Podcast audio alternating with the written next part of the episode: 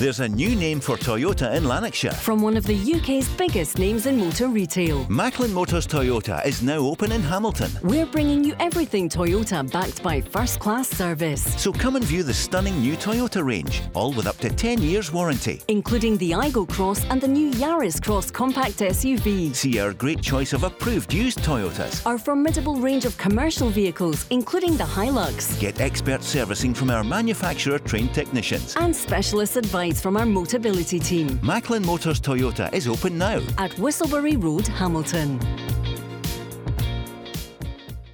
The Go Radio Football Show with MacklinMotors.com. Your local friendly experts for new and used cars. Let's go!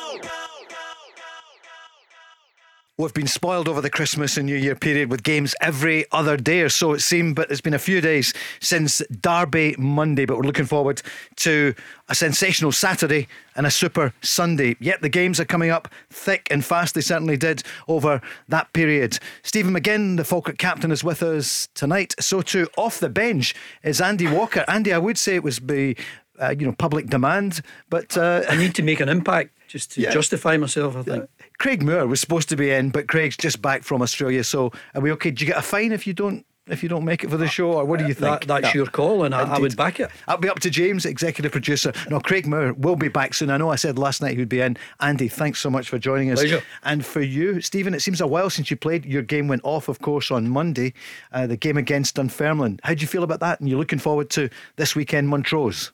Yeah, it was disappointing. Obviously, we'd heard there was a big crowd throughout Dunfermline, and obviously a derby, and it was really important for us to try and narrow the gap. So it was a blow when the text came through that it was off, but I think there was a bit of a problem with undersoil heating, so I had a rough idea when you started to hear that noise. What's that? The old undersoil heating problem, eh? We heard in the news there they're talking about William and Harry, and that brothers may or may not have been Harold fighting. Harold and Willie, if you don't mind. But Andy, you've got how many brothers? Did you ever have a scuffle in the Walker household? Not having a scuffle with your brother, I can remember as far back as 5, 6, having scuffle with brothers. It's pretty much the norm in our house. For you, Stephen, I guess playing football with brothers and all the rest of it. Well, there's 6 years between me and John, so we didn't really, nothing too kind of violent, but ones with Paul was 2 years, but it got quite vicious at times. I actually got to the point where no matter how bad they got, I would always come out on top because I'm older, a couple of years. And then I think it was I don't know if I was about 16 or 14, 17, 15, vice versa, I can't remember what it was. Paul caught me a belter, right? And I thought, I'm not sure I can get the better of him anymore. I don't think we've fought since that day. I made that decision right. Me and Harry's fighting days are over. There comes a point, doesn't there, in every family. Anyway, to the football, the countdown on to the weekend. We're just looking for a headline there about you and John McGinn. But I know when there's 6 years between you, then he's just your wee brother, whereas Paul only a couple of years. Yep, got it in my family as well with 3 big brothers. So you don't get this ugly without taking a few knocks over the years. What are you feeling? I mean, we haven't seen you since the big game. Andy was on Tuesday night. There's been loads of controversy. 2-2 at the end. What was your impression? Did you get back in time to watch the game then? Because yours was off. Yeah, I was on the expressway when the text came through, so I swung onto the Kingston Bridge and made my way back to Renfrewshire for the kick-off. I actually thought it was quite a poor quality game. I thought it was a lot of turnover. I couldn't believe them at times. Both teams passed out of the pitch, and both teams, obviously, I thought Celtic started the game really well, and a few turning points with Joe Hart's block clearance from Morelos and the injury to Greg Taylor, I thought changed momentum towards Rangers. And at 2-1, I actually thought there was only one winner. I thought Rangers had Celtic couldn't get back into their stride at all. And I actually thought the subs Michael Beale made and sitting back, once he made those subs and Rangers kind of sat off Celtic a wee bit, I thought there's that many goals in the Celtic team that Celtic now can get back in this. And it didn't shock me in the end when they got that late equaliser. It's what they seem to do under Ange Postecoglou. So tactically, if you were the Rangers boss, would you have put on, for example, Scott Arfield? Yeah, I mean, they had 2 strikers and Arfield on the bench. It's easy in hindsight. I mean, if they see that game, if Carter Vickers doesn't make that amazing block, the game goes 3-1, and Michael Beale's done a great job in his 5th game at Rangers. But in hindsight, looking back, you think if they'd kept to the floor, I think they had Celtic. Andy, and the VAR thing has gone far and wide, hasn't it? Everyone's been talking about it. I thought you answered it really well the other night. An impassioned Celtic fan was on talking about it. We won't go over it again tonight. It's there on the socials. Have you changed your thinking on anything to do with the big game, with the two the penalty calls? No, not at all. And I think Stephen is just underlining what we said the other day. You know, just it's an unbelievable game to watch. You can't take your eyes off it. But there was a lack of quality. The amount of passes that were going astray. You thought both teams could have played a bit better, but obviously it's a much better point for Celtic. And I would never rule out Celtic getting a late goal, especially when you're turning to your bench and you're bringing on Abada, you're bringing on Jota, Giakoumakis, and you're keeping Kyogo on. Which is not the norm, and obviously Aaron Mooy as well, and they were all pretty much involved in the goal. And a draw, maybe a fair result, but 2 points maybe thrown away by Rangers when they look at it, because at that point you thought they've only got another few minutes to see it out. But no, it was great. It was a great game to be at, great game to do. And you know what the narrative would have been tonight? For example, we'd be saying, well, Celtic against Kilmarnock, obviously they're the favourites, but Kelly, your old team, they're hard to break down, they're always well disciplined. And then Rangers up at Dundee United, and they would have gone there with great confidence. Not to say they won't, but it would have been a different story this week. I think, I mean, obviously Michael Beale's inherited the situation of the 9-point deficit, and for him going into it, it's probably not so much a must-win game in terms of, it wasn't him that kind of blew the lead, but in terms of winning the league this season, it was a crucial game for Rangers. And the way the game was going at 2-1, you thought it could be a major turning point. Obviously they'd still got a lot to do. Celtic weren't going to start dropping points right, left and centre, but I think it was a huge moment, the Kyogo goal in the title race. Couple of the headlines today. There's a new manager in Scottish football. We predicted it the other night, Andy, I think, when we broke the news that Jim McIntyre had gone from Cove Rangers. He was sacked. It's Paul Hartley, and Paul's got a more than decent record in football. Obviously it didn't work out for him in that short period at Hartlepool. Yeah, it's I think he wanted to do the English football thing. As you say, it didn't work out at Hartlepool. I was actually at a Hartlepool game a couple of months back, just as Paul had got the boot. So was that a punishment exercise from Sky? Did something go wrong? It was, but I love going to games like that, just to see. There was actually quite a good number of Scottish players on view. But no, he's back at a club that he knows really well. And he's got a big job in his hands, just to try and steer clear of relegation, playoff spot, you know. Stephen, you'll know Paul. Yeah, I had him at Dundee. Went on loan from Sheffield United. So, and I obviously followed, one of my teammates from Kilmarnock followed Paul with to Hartlepool. And I know, having played there a few times in my spell at England, it's quite a big club in the area, and they can't be down near the bottom, League Two. So I wasn't surprised to lose his job. Obviously you never want to see it, but I wasn't surprised when it happened, and I also wasn't surprised when he took over from Jim McIntyre. What's Paul like as a manager? He was a terrific player, of course, Hearts, Celtic, Dundee. Yeah, well, he's made a lot of signings at Dundee. We ended up having we got into the top six. Quite enjoyed my spell there. Obviously big football guy, and a lot of it is down to kind of performances and training, and He wasn't a major communicator during the week or anything. He'd do speech before the game, and yeah, we had a successful loan spell up there. Some of the other headlines today: Neil Lennon says he's open to return to the Scottish Premiership, and he says Kyogo could be Player of the Year. Andy, your old club Hibs, you know, Lee Johnson, he's in the back pages again today. He didn't speak to the players after the game, thumped by the Hearts. What do you feel about Neil Lennon coming back into Scottish football? We're not trying to wish somebody out of a job, and Lee Johnson might survive, but it must be. Neil's been over the course before. Yeah. He seems to love Scottish football. He's had his fair share of success, obviously at Celtic and at Hibs. I think some of the Hibs fans would love to see him back there. But that game at the weekend, Motherwell against Hibs, I mean, if Motherwell were to win that and Hibs continue on this horrible run, the pressure is mounting week by week on Lee Johnson. And we're looking from the Hibs point of view there, but your brother Paul at Motherwell need a home win. Their home record has been very poor. Yeah, and I've been to some of the games, and some of the games you can't believe that they've thrown away some of the points. They've actually had a lot of good performances, but it does get to a point when your home record is that bad that mentally you start to think that we can't win here. What is it? Are we cursed about winning here? So it's something on the telly, a good game. Obviously Hibs not coming into it in good form, and you take away the size of the club that is Hibs and some of the quality players they've got, you can suck them into a relegation battle with a win. You could. Yeah, Motherwell, of course, on 19 points. They're in third bottom place, and Hibs just two above them on 23. Ross County are on 16, as you probably know, and then Dundee United and Motherwell on 19. Kilmarnock on 20. Hibs on 23, St Johnstone 24, Livy on 25, St Mirren 26 along with Aberdeen, Hearts on 31 and Rangers on 46, Celtic on 55. They've had a couple of days off after the derbies, quite a few of the teams, Andy, and that's no surprise. It has been pretty hectic, but great for the spectators and the viewers and the listeners. So much football over Christmas, New Year. Yeah, we missed it. I mean, I think we all enjoyed the World Cup. We all enjoyed the spectacle of it. We enjoyed the, you know, how it all finished with Messi coming up with just a wonderful story and the game that developed in the World Cup. But just to have so many games in a short space of time, it's great to have Scottish football back, and we've still got, you know, so much to play for in every part of the league, for Europe, for relegation, for the title, everything.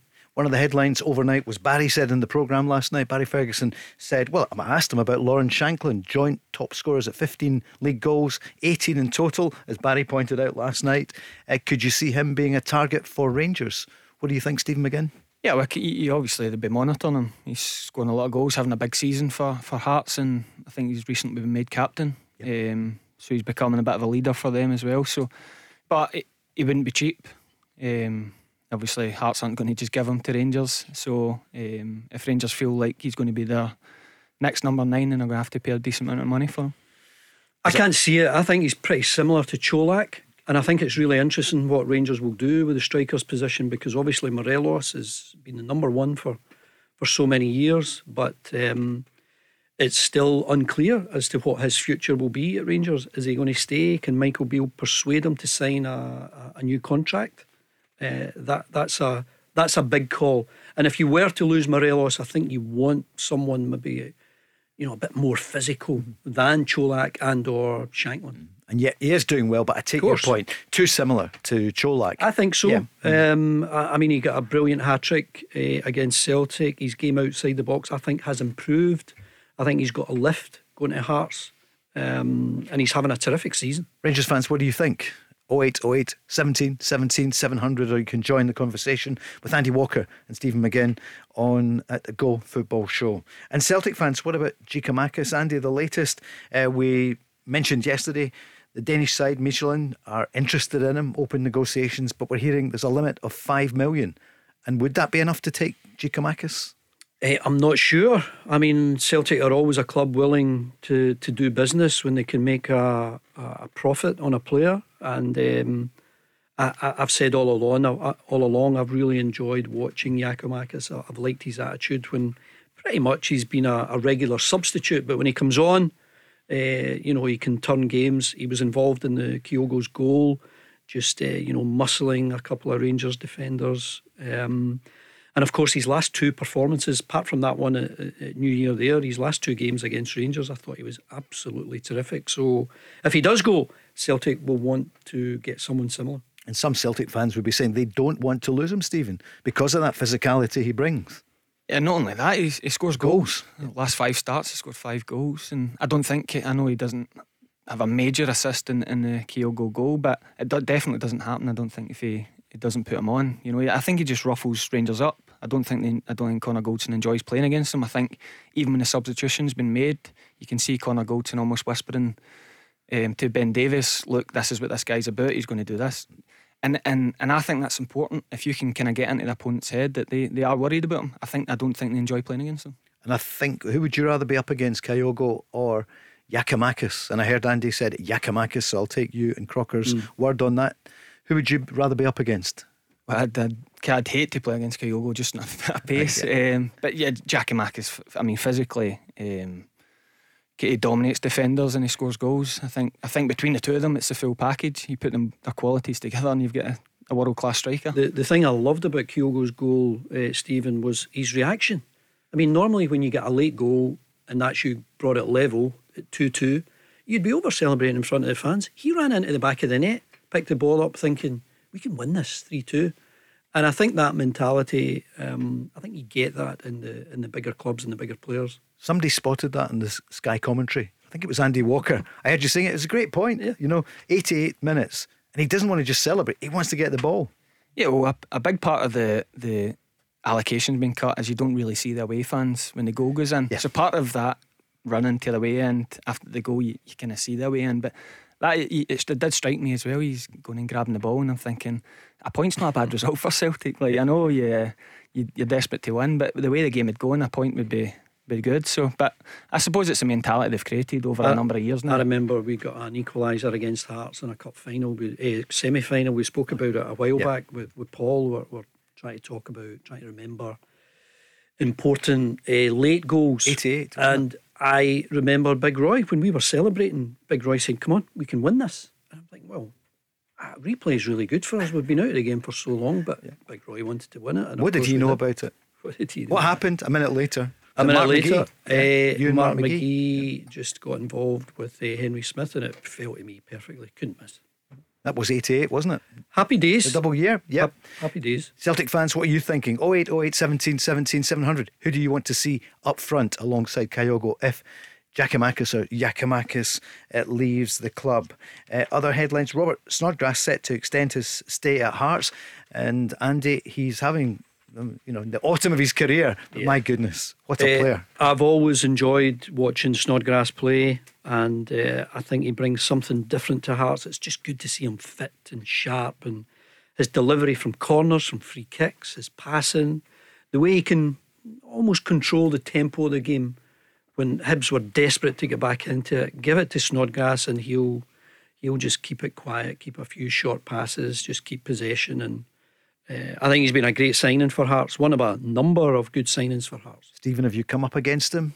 Did you just miss each other? Or? No, I played against him. He was at Leeds down south. You've played against everybody. I know. Total journeyman. We should really spend more time. But I prefer just free flow. So you played against him where? Leeds? Yeah, when he was at Leeds, obviously huge quality. And sometimes when someone's had such a top career, you worry about the churning out games. But he's just come in with the attitude of playing games, and he's turned into another leader for Hearts, and any good side can't have enough of them, and Hearts look as if they've got them from every angle. Was that in a Yorkshire derby you played against them? No, I think I was at Watford. You were at Watford at the time. Was it Elland Road or?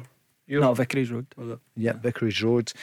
And Craig Gordon's good to see. I know he celebrated his 40th birthday at the weekend. We wish him all the best to come back. Zander Clark has done well, hasn't he? Well, he made a couple of big saves. He's really endeared himself to the Hearts support. I still think it was a strange one, him going there and being an understudy to Craig Gordon. I thought he had the ability to go and play for a similar size club, whether it be here in Scotland or down south, because I thought he had a really good time at St Johnstone. But we definitely have an issue with the national team with an undisputed number one goalkeeper. We've been really spoiled having Alan McGregor, David Marshall, Craig Gordon, with all three of them sort of out of the picture now. I do wonder whether Stevie Clark will go back to David Marshall and say, "Listen, do you fancy coming back?" Because I think he has still got it. You floated that on Tuesday, Stephen. What would you think? Firstly, football's brutal in terms of the type of injury Craig Gordon has had. Has opened up such a door of opportunity for Zander Clark, for his club side and nationally. And I think watching the derby, I didn't get to see the game, obviously not being on telly, but in the highlights they looked like the best goalkeeper in the park between the two, and they are competing for that number one jersey at Scotland. If you're saying David Marshall might be tempted back, so Zander Clark, I would think that Zander Clark's going to give himself a great opportunity to be a Scotland goalkeeper if he keeps playing the way he's playing.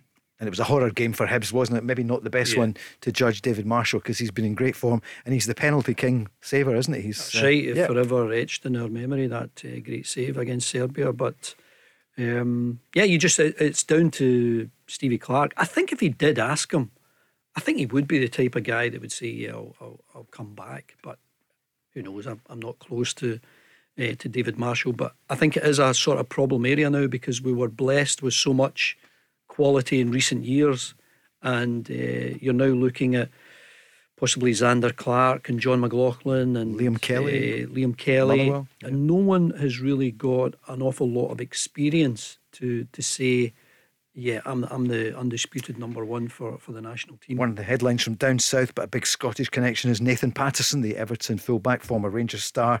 He's out for 6 weeks, medial ligament problem. He should be back before Scotland against Cyprus on March the 24th. More on that next.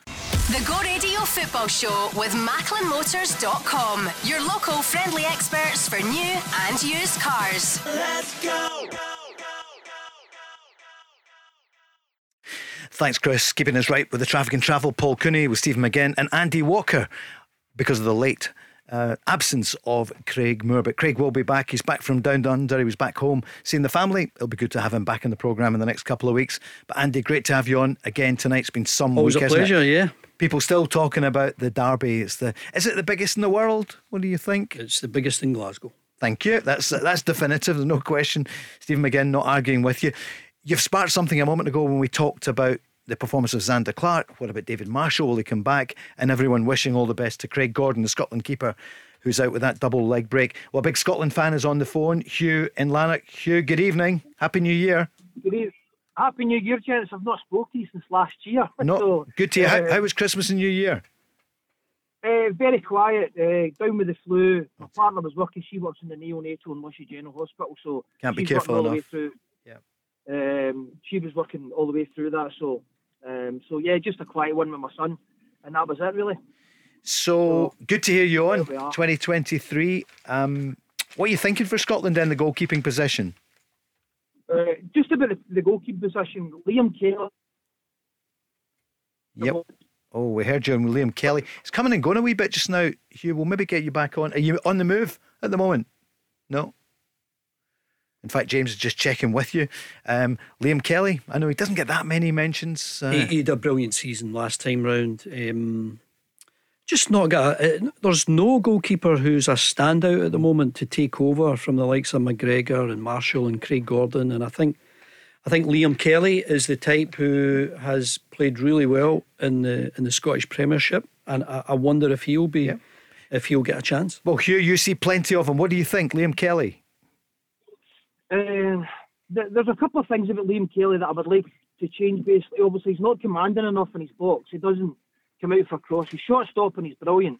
And sometimes his distribution for his kicking is to be questioned. But again, you can't have the full all-round goalkeeper, can you? So I don't think MD has got that as a goalkeeper, apart from like your Alan McGregor or your Craig Gordons. These guys are I would class them as world-class, and we have been blessed to have them. Just on the situation where he was meant to leave us in the summer there if McGregor wasn't signing for Rangers again, and Zander Clark was meant to come to Motherwell, and the way it's worked out, he's obviously went to Hearts. Now, Andy says earlier on there about bringing David Marshall back. For me, it's a no-no. The only way these two guys are going to progress is Scotland number one and Scotland number two is play them. You need to play them. There's no use in taking them away to camps, taking them away to squads, then for them to sit on the bench. Now, I didn't agree with what Stevie Clark done the last time he played Craig Gordon in the friendly, and you've got two guys sitting there who could have played even 45 minutes each. Yeah. So it's just, we need to play these guys, otherwise they're not going to get experience. Andy, I think that baffled a lot of people that he didn't give them a chance the last time. But and I think Hugh makes a really good point. I was just floating the idea, just given that David Marshall is still playing and might be open to a return. I've no insight into it, but when you look at Stevie Clark and what he's done with the Scotland squad, he's given guys like Scott McKenna and Ryan Porteous and Andy Considine, Lauren Shankland. He's given sort of players that you wouldn't expect to get a chance at international level. He has given them an opportunity and they have performed. So, Hugh, you might be right. Maybe it's the best thing for him just to throw him in at the deep end and see how he does. What do you think of these keepers, Stephen? Well, I think it's up for grabs. There's no doubt about that. Everyone, I mean, John McLaughlin's got to be looking at his own situation and thinking, how can I play regular football? To be in with a run-in for the Scotland number one. And if David Marshall declines the opportunity to come back, if it's given to him, then there's probably not much between Zander Clark, John McLaughlin, Liam Kelly to say, right, I can be the number one, and it might just come down to club form and who takes that opportunity when it comes. And Hugh, we want to come to Motherwell in a moment or two. Nathan Patterson out for 6 weeks. the Everton star. But he should be back for the game with Cyprus, and then we've got Spain. So it's a huge March coming up for us for the qualifications. Yeah, 100%. It's who do you hoping Patterson's back by then? Do you bring O'Donnell back to obviously cover for him? So I would tend to hopefully get Patterson in. Younger boy likes getting up and down that wing. So does obviously Stephen O'Donnell. I mean, Stephen O'Donnell's got a good engine as well. But again, you want these young boys in who's going to progress the team, who's going to be the team for longevity. So that's what I would like to see. Because I mean, there we go. We're bringing in Gilmore, who's only just came into the Brighton team. He'd not played. Sure.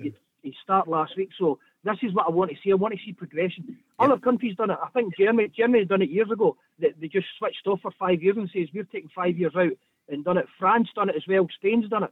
Why can't Scotland? It's let's take it back. Yes.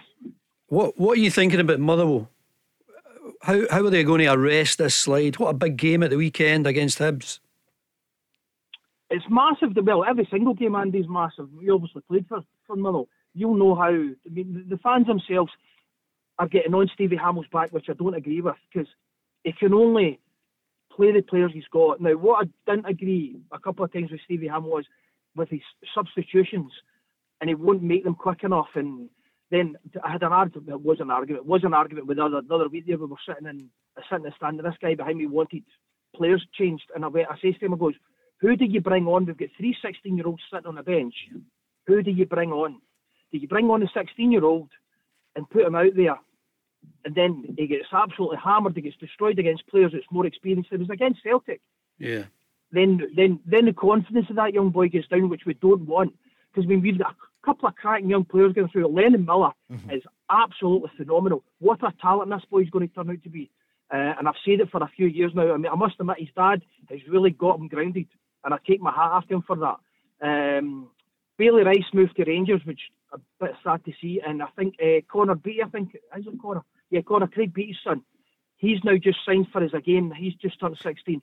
And what a talent this boy is as well, as a striker. Cracking talent. I just hope, Hugh, they can get a chance in the Scottish Premiership and not having to drop down to the Championship, because it is alarming to see Motherwell drop them like a stone, you know.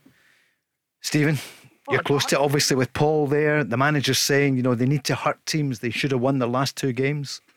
Yeah, well, I agree with what Hugh said. There's something, I mean, I've been to Motherwell games, I follow every one of them, obviously, with Paul, and there's a couple of times you are looking at the bench and thinking, you are throwing a kid on there if you make changes.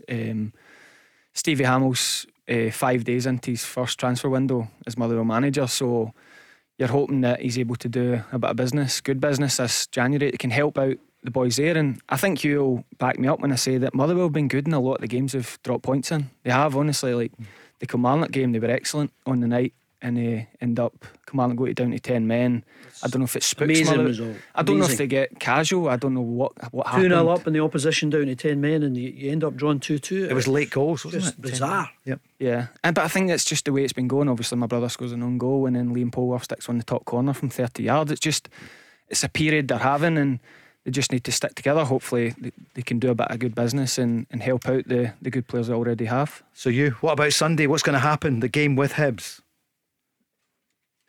Just as obviously I think we were saying there, to see if we actually play the way we have been playing. We've not been playing badly. No. It's just we can't. We're not clinical enough. As soon as the ball hits the box, we're not finishing, and I can't physically put my finger on it as to why it's not happening. We just need somebody up there with Van Veen. I honestly would scrap 4-3-3. Van Veen's a really good finisher, and you're actually watching that one he hits the bar against Livingston and thinking, how is he that not went in? And that's a 2-1 massive away victory, and you're, instead of 3 points above the drop, you're five, and you just get that momentum. And it's just, I just feel as if that's the period they're going through at the minute. Hugh, I totally agree with you, but there's the time where it's got to click. Something's got to click and say we need to put these away. Will it come? Hopefully January, February. It has to come January, February. Not it must. Hopefully we'll get 3 or 4 players in to bolster the squad, because we can't constantly have 16-year-olds sitting on the bench and not being able to make changes within games. So that's what I'm hoping for anyway, because as you said there, This is Stevie Hamill's first window. I mean, he's 5 days in, he's not made a signing. What's he doing? Well, the Blaney signed, the Irish centre-half. Oh, yeah, that's right. From... so he, by all accounts... He signed from... Yeah, he came from Sligo. He did, yeah. So, listen, have you got the... do you want to talk about VAR and the Ricky Lamy situation, or have we... I mean, is everyone anti-Motherwell? Is that the problem? I've spoken to this before on here. I mean, at Hamptons with also against Aberdeen, we had the blatant handball and the pullback on Lamy as well, within the space of 10 seconds, and nothing happened there. We had it against Celtic where we had our throw-in, hits off Hasfanovic when he's physically off the park. It bounced on, Trimble passes it, and he scored. You're thinking, how can that physically be? I looked at that after you said it. Who's off the park? I remember that incident, and it was actually a poor throw, in my view. But anyway, what about the Ricky Lamy thing at the weekend? If people didn't see it, it looked pretty harsh. It's they have to make the rule. If it hits your hand, it's a penalty. If it's, I mean, his back's turned. I can't physically understand it. Then it happens with Goldson. Now I know somebody's put up the rules. It's in the line of your body. And you think, doesn't matter. He's physically stopped with his hand. If they actually see the Goldson, he's deflected the ball up the way when it's on target. It's not as if it's going wide, it's going on target. Lamy's turned his back, and you just think, come on, it's not even he's not deliberately put his hand out. So they need to either have, I've been on here last year and saying referees need help, definitely need help, but I think the help they're getting just now isn't helping them. I think it's actually more hindering them now. Anyone disagree? I think it took 4 or 5 minutes for that Livingston call, and the penalty decision was a joke. Andy? Yeah, I was at the sort of update of the VAR presentation stuff, and we were informed that you'd gone from something like 92 to 98% of the decisions correct, and I challenged that because some of the decisions I think have been awful, but if I don't know what if it's a subjective call. Sometimes it can't be right. It's just an opinion. And as we said before about the Goldson handball, I just think it should have been John Beaton's decision, because they looked at it for a while and there was something to look at. So you should, I think, defer to the man in the middle of the pitch and let him look at it and let him make the call. Stephen, we haven't asked you yet. John Hartson and Barry Ferguson both thought the Rangers penalty was a penalty. Carl Starr felt the tackle, which was silly going to ground, but it was a penalty against Sakala and for Rangers, and they both felt that the Goldson is a penalty. Yeah, I thought it was a penalty at the time. I thought when I watched it back, I always think, I'm not ashamed to admit, I've got no idea where I'm at with the hand ball rules. And you're the captain. I look at the rules, I see what penalties are given for, what they're not given for now, and the inconsistency's mad. But when I watched it back, I was of the belief. I mean, I think, would I want that penalty? I would want the penalty. If it happens in my team, and if it was against me, I'd probably hold my hands up and say, look, they're getting given for that now, it's a penalty. I was shocked when he didn't go to the monitor. Yeah. I couldn't believe it. And then obviously from a Motherwell point of view, I was raging when I seen that one, what it's given for. Hugh, give us your scoreline then Sunday. I actually think it'll either be 2-0 or 2-1 to us. I can see us winning the game. If we can play the way we've been playing and keep the confidence level up, because I don't think we're playing badly. It's just that we need that goal to get the confidence back up again. So I'm hopeful. So great. Hopefully that's what happened for a good start at Firth Park. Great. Thanks very much, Hugh. Good to hear you. Thanks very much. Take care. All the best. All the best. Thank you. You too. Hugh calling in there from Lanark, a big Motherwell fan, big Scotland fan as well. And he talks a lot of sense, doesn't he? I mean, referees are not being helped. Who came up with this idea at FIFA HQ? You wonder. Because the handball rule is ridiculous, but the interpretation of it is so open. And I don't know if they're going to revisit it and try and word it a bit more. I mean, if it's deliberate handball, some of the handballs that you see where people are jumping and stretching, and I don't know what they want you to do with your arms, and it can be headed a yard behind you, and I think it's awful. But yeah, we'll have to deal with it, and you get controversy pretty much every week. And Stephen, do you go into games now thinking about it and saying, I mean, because it's easily, it's a tactic, isn't it?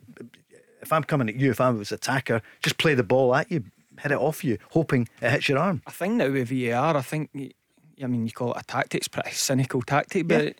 I mean, it's hard not to believe that way if you're getting the ball in and around the box and it's bouncing about. If it strikes a hand in any way, you're claiming for it. You're straight to the referee. You're asking for him to see the monitor, because why not? I mean, they're given for such innocuous handballs at the minute. Are you glad that you don't have VAR in the first division?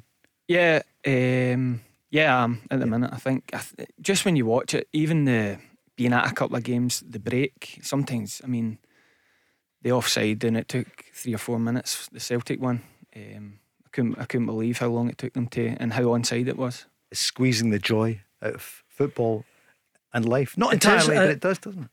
I've got to say, it can be helpful, and I thought it was used well in the World Cup, because it wasn't used often, and maybe you had better referees. They are, excuse me, they are meant to be the cream of the crop, but we are heading for more controversy of that, there is no doubt. I wonder how many Celtic fans had that delayed reaction to celebrating the Kyogo goal because of Aaron Mooy's positioning, because it wasn't obvious at the time on live telly that Barisic had dropped, because I kind of had the initial thought this might be offside and it'll go to VAR.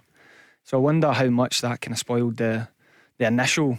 I'm sure they weren't disappointed, that initial reaction to the goal. There's pretty much an element of that in every goal. You could something have gone wrong there? Sure. What happened in the build-up, and how far back did they go? Is there still time? Can they replay it 3 days later?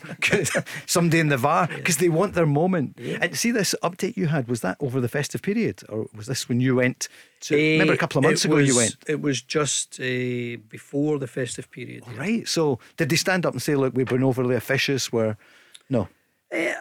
To be honest, I don't think it's for broadcast. It was an update for people that were involved, working in it, on it. And, you know, we were challenging them on some. And look, everyone involved loves the game and wants it to prosper. It's fundamentally a bad law, a rule of the game. I think so, and it's not being applied consistently. And I've got to say, when Crawford Allen made the presentation at the start of the season, I thought it was really slick. I thought it was really professional, but it's football, and it's decision making, it's controversial, it's subjective, and you can argue about so much of it. Sort it out, Andy, could you? You've got the power. Quick break and then we're back. Stephen McGinn, Andy Walker. The Go Radio Football Show with MacklinMotors.com, your local friendly experts for new and used cars. Let's go!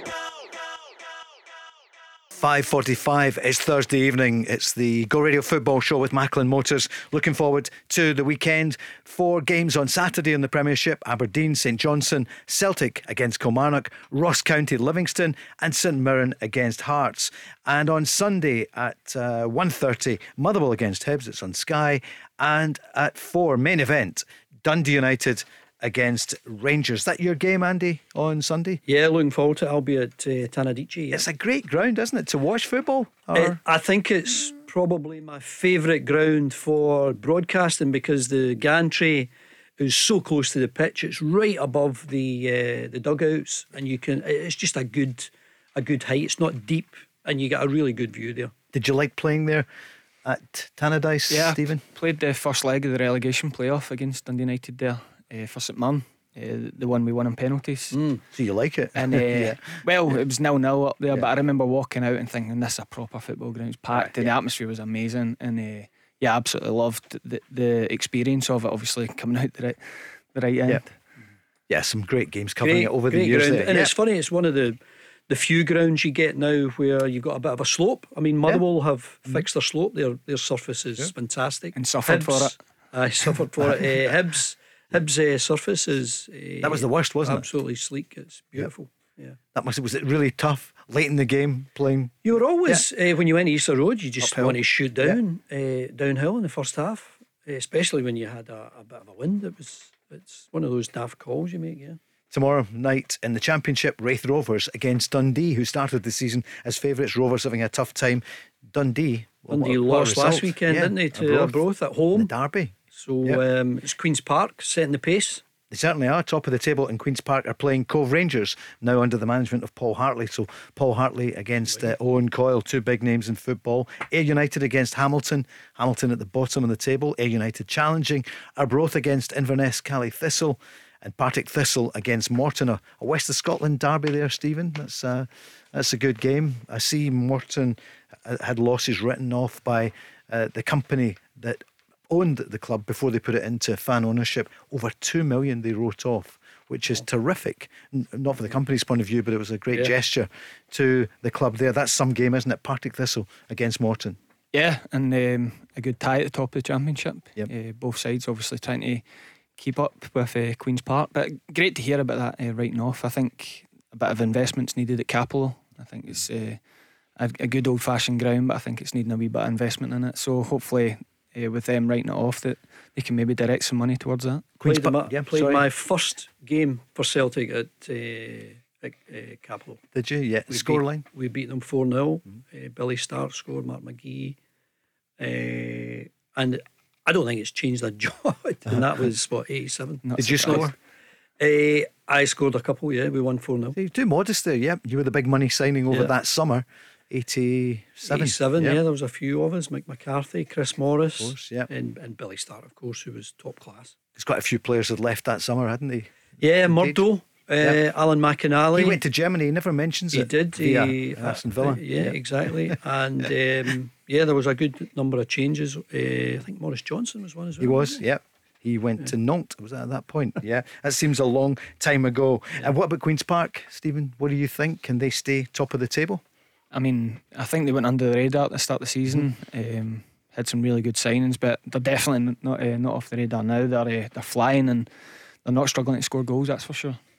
Andy, it would be some achievement, wouldn't it? I wouldn't be surprised if they come up. I think they've got a manager who's got Premier League experience in England. Not only that, he knows how to win promotion from the Championship down south into the Premier League. He's kept a club up there, and I know he's done these sort of travels with Wigan and Blackburn and the like, and a lot of good experience. But to get him to Queen's Park with his knowledge of players who can do him a turn, it would be utterly remarkable if Owen was to lead them to... that would be back-to-back promotions. Quite astonishing. They're maybe ahead of the game in terms of where they, their business plan from a couple of years ago. And with the new stadium coming, you would love to see them, really embed themselves in the south side to get support. And they've got big plans. I know they work in the community. Leanne Dempster, chief exec. I think so. When you look at the makeup of Queen's Park, if they were to get a promotion, I think they're the type of club who could stay there, and that would the clubs that are already in, almost established in the Scottish Premiership, Queen's Park would really give them a run for their money. Sure would. Lots of emails and texts coming in at Go Football Show. Here's Colin, a Rangers fan. Hi guys, I'd rather Rangers signed a striker like Lyndon Dykes from QPR or Ross Stewart of Sunderland, someone powerful to be there for crosses, because the amount of crosses Rangers put into the box, and there's never anyone there on the end of them. So you see loads of crosses coming in from Barisic, of course, and Tavernier. What about Ross Stewart? What do you think? Yeah, well, I played with him. He was at St Mirren, and left to go to Ross County. Won the championship with Ross County, and he's not looked back since becoming their main man. I think the way he's turned into Sunderland's talisman, scores a lot of goals at championship level, so I don't think he'd be cheap. I think Lyndon Dykes is one that Michael Beale obviously knows very well from his time at Queen's Park, so he knows what he's going to be getting if he brings him. But I do agree, I think when you see the chances Morelos had in the Celtic game the other day, I think that there's goals for a striker there that's eerily impressive. I'm looking forward to... I've got a game at Sunderland next week, not this weekend, the following weekend. They play Swansea, Russell Martin, manager of Swansea. Big so game, yep.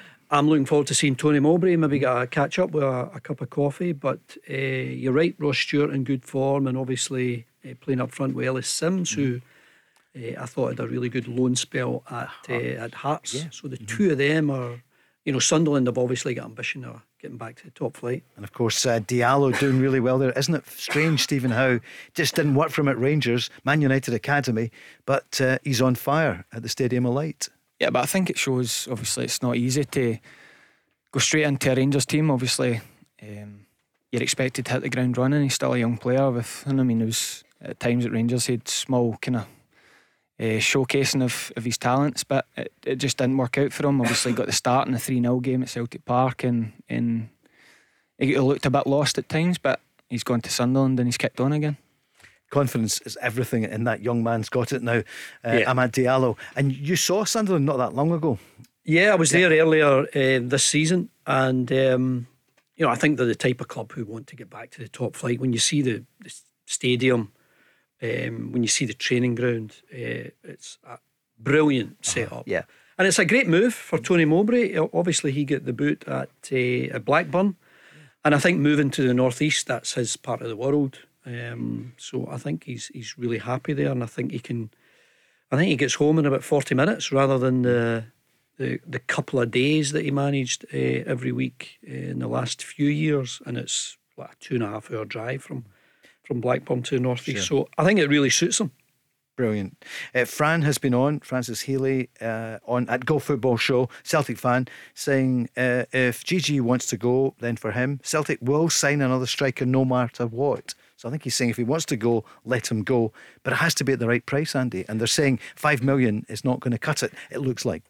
I'm just surprised. I don't know what's happened. He seemed to be settled in, and I don't know whether he's got a family issue or whether he just doesn't fancy Scottish football. I've no idea, but it seemed to turn quite quickly for Giakoumakis. I know he's maybe frustrated at the lack of game time, but I've always enjoyed his attitude when he's come on. He's been really switched on, and he's always made an impact. So yeah, it's a strange one. But if he goes, absolutely, Celtic will cash in and look to get someone else. Do you think Ange would throw him in from the start? Because that might be one of his complaints. He doesn't start enough games. Yeah, I don't think there's any question about his attitude. As Stephen mentioned earlier, he's the type of guy who gets goals when he plays as well. So I don't think any Celtic supporter would be thinking, right, we need Kyogo back as soon as possible. Giakoumakis is a fine replacement. Yeah, when you hear it, all I think of is the interview Ange did a few months back when he said that favourites are going to leave this football club, mm-hmm. and the fans are going to have to deal with it. They keep moving, and with the noise surrounding Giakoumakis, and there's been lots of noise around the South Korean striker, excuse my pronunciation, Cho Ji-sung. Yep. So very good. You've got to imagine that the noise, there's no smoke without fire, and Giakoumakis is 28 now. He'll be looking for maybe his last big contract in football, and Celtic might not be willing to give him that, as he isn't the starting Celtic striker. It's up for debate whether he could be, but he isn't. So are they going to pay the big money to keep him at 28? January transfer window well underway. We're on day 5. Not too much has happened yet. Rangers fans, who are you looking for to come in then? If Morelos is on his way, or even if he's not, Kemar Roof in the squad, but there's been the injury problems over the years. He's a terrific player. Cholak's been out now for a few months. What do you think? 08, 17, 17, 700. And Celtic, where do you want to improve? What about a striker? Do you want the player that's just been mentioned? That's been going on for weeks, but it could well happen. Here's what Ange Postecoglou said after the game on Sky about the game itself. It's just human beings, mate. You know, they're not robots, and you know, like I said, it's a big occasion, big game, and I just thought we tightened up in areas where, you know, our football's a lot more free flowing, and you know, we didn't do that today. They're not robots, Andy, but it's been an impressive start to the season. Is that just one defeat? And the draw there at the weekend, they're not robots, but they're not far away from it. The consistency. Well, the World Cup break that was enforced, and then you're bringing back players. Maybe Juranovic was one of them, who certainly looked a bit rusty. He looked like someone who was lost in that left-back position, for someone who is so experienced, someone who's been so impressive, not just for his club side, but also during the World Cup, where he looked like one of the best right-backs there. And, yeah, it remains to be seen whether he might be one of the players who might move on in January as well. Stephen, what do you think, Juranovic? Did he look to you like a man who's on his way out, or it's just you can have an off day? You're out of position, you come on from the bench. Well, you never know. I mean, players play through a lot of stuff, off-field stuff, illnesses. So I don't know what was going on, but he didn't look right at all. I couldn't believe them at times. Alan McGregor kicked it 50 yards down the pitch, and he was backing off, he wouldn't challenge in the air, he didn't look as if he was fully sprinting, didn't really look going for 50-50s. I thought he was well off it, and he looked like a different player from the version of Juranovic we've seen in the World Cup. Is he on his way? Well, we'll find out in the next few weeks. What, 3 weeks to go of the transfer window? 0808 17 17 700. We're heading up for the news at 6. And the next hour, we're going to hear a bit from Michael Beale, a bit more from Ange Postecoglou. There hasn't been too much happening with the big two in the last couple of days, and they deserve that break, Andy. I guess you'd need that, wouldn't you? Given that they don't have a game till Saturday for Celtic, Sunday for Rangers. Do you want a breather after that attention of the Glasgow derby? I think sometimes the result helps. I think Rangers might be feeling a bit flat. There was an opportunity just a few minutes away from getting all 3 points. Celtic on a bit of a high, knowing that they weren't at their best, but they went to Ibrox and came back with a point, and that maintains that 9 point gap. And of course the opportunity is there for Celtic. It's been Rangers in recent weeks who've had the opportunity to narrow the gap. Celtic have got a chance to add to it against Kilmarnock on Saturday. We'll look at the weekend games next. The Go Radio Football Show with MacklinMotors.com. Your local friendly experts for new and used cars. Let's go! Heading towards the weekend, some great football Saturday and Sunday in all the divisions. Stephen McGinn will be playing, of course, for Falkirk against Montrose. It's still a crucial time of the season for you, Stephen, to try and get that position for promotion. Yeah, well, with a few games called off, we are now the 19th game and start the second half of our season. So we need to get motoring. We need to win a lot more games than we have done in the first half of the season if we want to get to where we want to be. So yeah, another big game at Falkirk on Saturday. Dunfermline there at Edinburgh, Clyde are against Kelty Hearts, Falkirk, Montrose, as we mentioned, your own game, Peterhead against Airdrie, Queen of the South against Alloa Athletic. The news today, the Cove Rangers have a new manager, and it's Paul Hartley. He was a good player, Andy, wasn't he? I played with Paul at Hibs for a short time. I know he had all that terrific spell at Hearts, but when I was on loan at Hibs, he was sort of a winger, a jinky winger. He was meant to be beating players and crossing it into the box. And it was a really good move to go to Hearts, and he became this really all-energy, dynamic midfield player. And that's when he went on to have a brilliant spell with Hearts, and then, of course, got games with Scotland, and then he's moved to Celtic. Not that many players who play for Hibs and Hearts. I know what has happened. Michael Stewart did, didn't he? Yeah. Michael Stewart. Yeah. Ralph Callaghan, was he one? I think he may have been, yeah. Yeah, before your time. Before your time. 0808 17 17 700 to speak to Andy Walker and Stephen McGinn. We heard from Ange Postecoglou before the break. Let's hear from Michael Beale, his thoughts after his fifth game in charge, 4 wins and 1 draw. The 2 goals for us are goals, they're poor goals to give away. Certainly the one early in the game, we actually started the game quite well and then gave away a goal, and it took us 10 or 15 minutes to find ourselves again. I thought we did. I didn't really want the half-time whistle. We had 2 big chances with Alfredo with headers. Ryan Kent hits the post, and you're thinking at half-time we need to show a little bit more belief because I didn't think there was much in the game other than that. And the start of the second half, we showed that. We get ourselves 2-1 up in front, and we're in control of the game. They've not been near Allen. We have a big chance maybe to go 3-1 with Malik, and we don't take it. The second goal that they score is really poor from us. We've sat deep, and we have 3 or 4 chances to clear it. So I'm disappointed. I saw a lot of good things today. I saw a lot of players that were committed to the calls. I like us to show at times a little bit more quality in possession. That was what was missing first half, but I thought second half we were excellent. And if we'd have won the game, I think it would have been a fair. And so, yeah, we're a little bit disappointed. Transfer window well underway. Andy, what do you expect to see now happen? Can I throw a couple of them at you? Go for it. Barry reckons Ryan Kent may well sign a new contract for Rangers, and they get another year or whatever, and then they get the value back up and somebody comes back in. Do you think Ryan Kent will stay or go? I'm not sure, and I think it's a good idea with Michael Beale, because obviously he's got a relationship with him since he was a young boy at 14.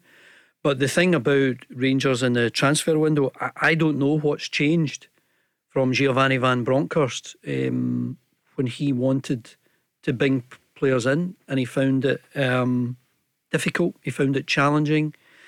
He mentioned that there wasn't millions of pounds in the bank, and I don't know what's changed from then when Giovanni Van Bronckhorst wanted to bring in reinforcements, and they still had the Champions League to play, but they had qualified and everything else that had gone on before, where they made a bit of money.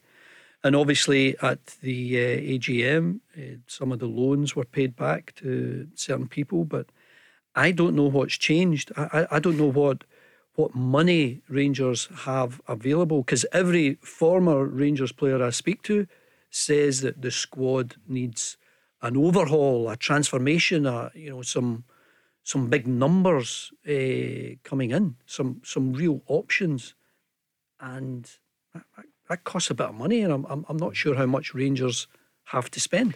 Listening to Barry last night, it sounded as though there won't be big money spent during January, and he said there may not be signings. He said, I don't know, but there may not be. But they're looking to the Tom Lawrence's coming back and the other. John Souter, there's news today that he's close to being back to full training and full fitness. Stephen, is that going to be their tactic, do you think, to try and get, Kemar Roof back into the side and others? Hadji, yeah. Yeah, potentially. And it might have been part of Michael Beale's, when he took over the job, saying I don't need the major overhaul until the summer, because on this show for the last couple of months of Gio's tenure, I think he himself and us, we spoke about, can Rangers get to January? Can they stay in the title race until January and get some fresh bodies in? Because there's no doubt that I think they need 2 or 3 signings to narrow that gap. At the minute, the 9 points, I don't think that gap comes within that squad. I think it needs help. I think they need a new striker. I know Cholak's had a good season, but I think it's over for Rangers for Morelos. I think the Ryan Kent. Yeah, I do. I watched them the other day. I think it's time for both to move on. I think there's still a lot left in the Ryan Kent story at Rangers. I think Michael Beale's reinvigorated them, and he looks like a player that can go to the level he was at. For Morelos, I can't see it. I mean, Barry will obviously have a bit of an insight that we don't have. He's still close to so many people at Ibrox, but that would be a big boost if you've got Ryan Kent focused and committed. And I'm not sure he has been for the entirety of the season up to date. So if he is focused and committed and he does want to sign an extension, that would be a big boost. Tarek's on the line, a Rangers fan. Happy New Year, Tarek. Oh, Happy New Year, panel, Andy and Paul and Stephen. Stephen again. It is indeed, yep, the one and only. Happy New Year, Tarek. Happy New Year, Tarek. Thank you, Tarek. Let me tell you, I had a fantastic New Year, because wonderful. I had three things on New Year's Day. I had a bottle of the Glen Orange. Hopefully not all of it, just a little bit. No, I had a bottle of Glen Orange. Right. Well, I don't think we can go into all of it, Tarek. We're kind of running out of time there. But I'm glad you had a good New Year. A tipple's okay, not too much. Tarek, what about this transfers? What are you looking for in January? The manager's been saying John Souter, that's news today, is getting closer to coming back. Yanis Hadji, a wee bit more time, I think February maybe. Who else did we mention there? Cholak should be back soon. Roof's on the bench. Does this give you hope that you've got a strong enough squad to stay, 9 points behind Celtic, maybe closer, and also to challenge in the cups, the league and the Scottish Cup? Well, like I said, I had a fantastic day on New Year's Day. It was like the start of the season for me. I really did really enjoy looking forward to the game, and it didn't disappoint. We were absolutely fantastic. Rangers, Celtic played quite well as well, but we really did show that we're a very good team as well. And like I said, I've said a few times, we've just had a lot of injuries and things weren't going well. Players' confidence was down, but Michael Beale's bringing that back. And to be honest, I would like to see him signing a couple of players, but I think the players that are coming back are all fantastic, and I'm looking forward to Hadji coming back. Really looking forward to him. I think he's going to be like a brand new player. Stephen, it's been so long since we've seen Yanis Hadji. Yeah, and if he comes back firing, he obviously adds goals to the team. I think going into the game, I felt like Celtic would create chances, and they didn't actually create that many. Other than the 2 goals, I think Kyogo was a fresh-eared shot. I think Rangers limited them to very little, which I can see the optimism from Tarek and the Rangers fans. Celtic do create a lot of chances week on, week out, and they didn't really get in their groove. I know they started the game well, but they were never free-flowing in the game, so there's loads of optimism, and I do think that they are closer than they were under Gio. If you were Barisic, Stephen, and you're a defender, how would you feel about your performance? Because he had a torrid time against Celtic early in the season and last season. Yeah, well, I think the battle between him and Forrest is a bit different than the Abada one. Yeah. Abada in the Celtic Park games obviously attacks the back post. Totally different game he gives Barisic. But I think Barisic, the quality he adds is offensively. I think he puts brilliant balls in the box, as we've seen. His delivery to Morelos going into the Celtic game. But I do think that in the next window, not this one, next window, Rangers will be looking for a new left back. Is Barisic back for you, Andy, do you think, to the standards he was at 2 years ago? Yeah, I've always rated him. I think he's been one of the better signings that they've made over the last couple of years. Stephen Gerrard bringing him in, but you did get the feeling that he was on his way out when Rangers brought in Yilmaz for a great deal of money. That hasn't worked out. You've seen a young player, Adam Devine, coming in. I didn't think he looked out of place, but as I've mentioned before, it's just so tough to cement your place as a young player at Rangers with the demands that they have. You know, supporters can be very unforgiving if you make a mistake, but. Yeah, the bit. I mean, we are in January. Rangers have known that they've needed to strengthen for quite some time, and I'll just be interested to see the numbers that they get in and the amount of money that they are trying to spend. But you can hear Tarek and other Rangers fans, they're buoyed by that performance, given the 4-0 scoreline the last time. Okay, that was away from home for Rangers, but they've got some optimism. I thought Rangers were good for a spell in the game. I thought they started really poorly, but then once Joe Hart took too long to clear a ball, it sort of gave Rangers a bit of a lift. The crowd got behind them for the first time in the game. They had a period of sustained pressure. Maybe Morelos could have got a goal with one of his headers, but I've seen Rangers play better in games against Celtic, so I don't think it was one of their better performances in 90 minutes against Celtic. Michael Beale afterwards told Sky, we keep improving. Certainly more answers, and I've just given them a few things in there that we need to do moving forward. We've certainly got more players in our squad that will come back and help the starting team. We'll get fitter and stronger as we go. I think the big thing for us is we've only been back together for a few weeks and we're already at a level where we can compete even with the team that we need to compete with. Now we need to show consistency in all the other games. We're no further away than what we were 4 or 5 weeks ago. We'd like to be 2 points closer, but there's 18 games to go and we just need to keep improving here. Stephen, you indicated you feel it was almost a free hit for Michael Beale. This league season is, yeah? Because most people said they're not going to catch Celtic. No, I think he'll never admit it publicly, but I think he'll be looking towards next season. He'll be putting a marker down to Celtic, and he's got to target the two cups. I mean, it still is the same Rangers squad that got to a European final. I know they've lost Daribo and Bassey. I mean, he wasn't taking over an absolute broken...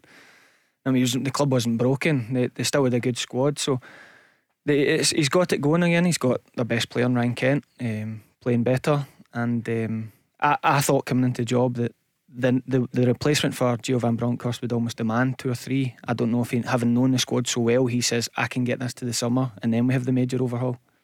I think when you get the likes of Tom Lawrence fit, I think he'll probably take the place of Sakala.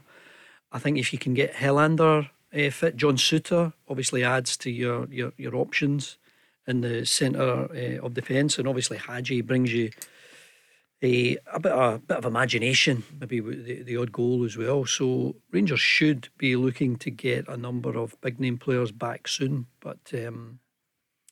Yeah, it's just, I don't know where they're getting the money from. Tarek, thank you very much for calling the Go Radio Football Show with Macklin Motors. Let's hear from Callum McGregor after the match. We started the game really well, obviously got the early goal. You could see the atmosphere in the place. I think, you know, we were dominating the game, and then we let them back into the game with something slacking. And, you know, when you do that against a decent team, then, you know, you're giving them a chance in the game. We don't start the second half well. And, you know, performance levels weren't at our best, but... to come out of here with a point after that, then, you know, we're delighted with that. And on taking that point, the late goal from Kyogo, his first in an Old Firm derby. Yeah, it was just a bit of slackness that creeped into the game. We started the game really well and we've been playing really well, so we expect when we get comfort then to go on and maximise that, but we didn't. But credit to the lads again, character. You're 2-1 down here with 6-7 minutes to go, and you get yourself a draw, which is a big result. So we'll take it. We know we weren't at our best, but we'll take it, and we'll continue. Honest assessment, Stephen, from the captain. Yeah, I think Ibrox can do that to Celtic. They can unsettle them. Probably as Celtic's hardest domestic fixture, so they did lose their way, and I think that will be the most pleasing thing. It might have felt like a win in the Celtic dressing room in terms of where the game was at, with just before the Vickers block and then Kyogo's goal. I know I read somewhere Kyogo hadn't even touched the ball, double figures by the time the ball falls to him, and I think that's just where they're at as a squad. They've just got that such a strong mentality that they're never beaten and they're always in games, and they can produce them late on. Some news coming in. A German referee, one of the top referees there, Patrick Etrich, has suggested making several changes to football rules. Can I put them to both of you? To Andy Walker, Stephen McGinn. Here's one of them. For a tactical foul in midfield, a free kick should be awarded 17 metres from goal. How often will we see such fouls then? What do you think, Andy? Did you take that one in? Yeah. Tactical foul in midfield. Yeah, the sort of the cynical one where you know you're going to get a yellow card and there's a good break on. Not got a problem with that. Would you pass that? Yeah, you can see the merit in it. I mean, a defensive midfielder, the amount of times that a team's at counter-attacking, and I can take a booking because we are 4v2 at the back here, and this is maybe not definitely a goal, but it's definitely a goal-scoring opportunity for the other team. You can just take a cynical foul. So, yeah, it might make you think twice if they can get a free kick that close to your goal. So if this was FIFA, it's approved, that one, okay? Yeah, I'd be happy with that. Stephen, if the player rolls on the floor on the deck 3 times and needs a doctor, get him one and make him wait on the sideline for 3 minutes. How quickly do you think the player would stand up? It's a funny one. Yeah. Have you ever done it? What I rolled about for it? No, I mean, sometimes you make the most of challenges. Yeah, sure. But I don't know how you... I mean, does it... Who officiates that? Does the ref count how many times you roll? I'm not having that one. Yeah, we're not, I mean, you can. I never asked you yet. You can be injured, you can roll around, but you can make a quick recovery. And as we've said before, you can play with a bit of an injury and a bit of a knock. So you might not be trying to fool anyone. Is that officially from the Strikers Union, Andy Walker? Yeah, that's from me. Yeah. What do you think, Stephen, as a defender on that one? Rolling over. Yeah, I mean it's a funny one, and it probably would rethink the old trying to get the other team booked, but I can't see that getting past. 2 more to go. This is the suggestion of a German referee. If a player insults the referee, send him off for 10 minutes to calm down. Go cycling to warm up before coming back on. A bit of humour in it. We can learn from handball in that respect. So, well, there's already a rule in place. If you insult the referee, you can get a red card. I think when decisions are made, I think some players will go to the ref and ask, what's that all about? I do get it that it's maybe not a good thing to see 6, 7, 8 players surrounding a referee, but I wouldn't advocate sending everyone off and then you wouldn't do it. I mean, I think there has to be some sort of relationship there. And remember, if it takes a bit of time to get the game started again, the referee can always add it on. He's got that in his bag. Sure. Obviously it must happen in handball. Stephen? When I was at Wycombe down south, they were financially quite tight, and the new chairman had taken over, and everything was cut, trying to cut corners not to cost the club money, and it was really tight until the end of the season to stave off any kind of financial penalties or And they had a rule in England, I don't know if they still have it, that if I think it was more than 2 people or more than 3 people run to the ref, it was quite a heavy fine. And the chairman got us into a meeting, and he said that if 8 of you run to the ref and the club gets fined, that's coming out of your wages. So between the 8 of you, that will come out. So very quickly we were only the captain can go to the referee and claim we stopped running to the, because financially the club couldn't afford that. Did you check this out beforehand, Stephen? Because that is the next point he's made. This German referee, Patrick Etrich, he says, how is a referee surrounded? So when a referee is surrounded by 10 men after a decision, happens so many times. In his opinion, it would be boom, boom, boom, or bish, bash, bosh, 3 red cards. Play 7 against 10 now, that'd be fine by me. No, I'm not having it. Why? I don't like it. I don't like the idea that you get red. What are you getting a red card for? Well, you're disputing the referee's authority. Right. So would it only be when there's a big number of players you go boom, boom, boom? Can you dispute it as 1, 2 or 3? I guess it would have to be the captain, wouldn't it? You'd have to, everything would have to come through one player. Yeah, so the captain. Yeah, yeah. Listen, everyone asks footballers to care, to be passionate, to. I mean, the referee is always in control. If players step over the mark, absolutely. If you abuse, if you physically or verbally abuse a referee, then absolutely get a red card. But if you want to clarify something, I don't think you should get a red card for that. Mm-hmm. So I'm not having that one. Sure. And 7 against 11. But Stephen, what do you reckon? No, I agree with Andy. But I'm just in the background watching some English football. One of the great English games of the recent years was Chelsea-Tottenham, when it was just absolute mayhem the night Leicester won the league. And how much did we enjoy that? I loved it. Football's an entertainment sport and loved every bit of that. I know it's... But this referee wouldn't like that. No. He wouldn't want that. So. Well, the German efficiency, they are very good at all that. And that's it. But at least he's putting up some ideas, because we say about changing the handball ruling. Do you know one of the best games I enjoyed in the World Cup? Argentina against the Netherlands. Yeah. I mean, there was a real edge to it. Yeah. I mean, I can't remember who it was when he committed a foul and then he just blutered the ball into the dugout. Yeah. And we had players coming on, and I don't know, did the referee lose control in that game with the amount of yellow cards it was showing? But just in general, even when it got to penalties, you had some of the Dutch players mouthing off to some of the individual Argentinians who were going up to take their penalty. And then apparently Argentina were meant to just take that when they won the thing. So of course they were going to go over and give them a few verbals. But that to me was absolutely fascinating. Mm-hmm. It's easy textbook-wise to say this is what should happen. But it's so much, there's so much pressure and emotion involved. I mean, we've obviously in this country a famous one with Ali McCoist and Neil Lennon. And at the time it was just box office. I mean, the amount of times it's been shown since, it's an entertainment sport, and it's hard not to watch it when it gets like that. Stephen McGinn, Andy Walker, I want to know, I'm going to ask you, when did you really lose it in the game? That's coming next, and also looking forward to the games this weekend. The Go Radio Football Show with MacklinMotors.com, your local friendly experts for new and used cars. Let's go! Paul Cooney in the company of Andy Walker and Stephen McGinn. Just before that break, we were talking about suggested changes by a German referee, and I was about to ask Stephen and Andy, did you ever really lose it in a game where when you look back on it you think I shouldn't have done that, sent off, and you just lost your head? I lost my head in a Motherwell reserve game and I get sent off against Hearts, and I felt really bad because I had the opportunity of being in the first team squad on the Saturday, and obviously that passed me by.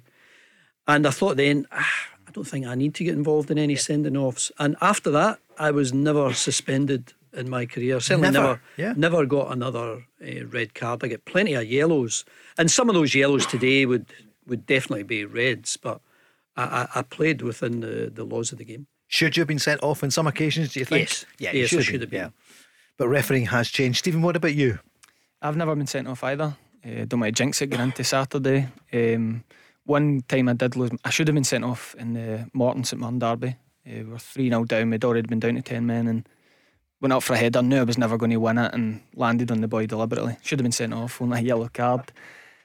But another time I lost it with my own teammate. The 2 years we were playing Oldham for Sheffield United, Boxing Day one year, and we were supposed to be in Christmas Day, and at the last minute the manager said you can have Christmas Day off. So quite a few of the Scottish contingent of the team were we're driving home, so I thought I'm getting involved, and one of my teammates had taken exception to that. He wasn't happy that we were unprofessional, drove home to Scotland and then back Christmas night, so he let me know about it in the first 10 minutes, and then I think 15 minutes into the game he dropped his runner and the guy ran off him and scored, and I let him know that maybe if he drove to Scotland and back the night before he might have stayed his runner. 2 minutes later, I get an absolute jab in my back. He punched me in the back, full force. And I think for the next 25 minutes, we had a verbal battle. Oldham didn't know what was going on. Did the referee see it? He must have heard that. I mean, we were see you in the tunnel. Not even Preston, I'll see you in the tunnel. Thankfully, I can't remember if I think we picked up form by the end of the first half and then just about cooled off. We had an incident at Celtic where we actually won the game, but played poorly, and Tommy Burns and Mike McCarthy just wanted to have it out in the showers in the bath area, and it was Mark McGee that stopped them going at it. It was really funny.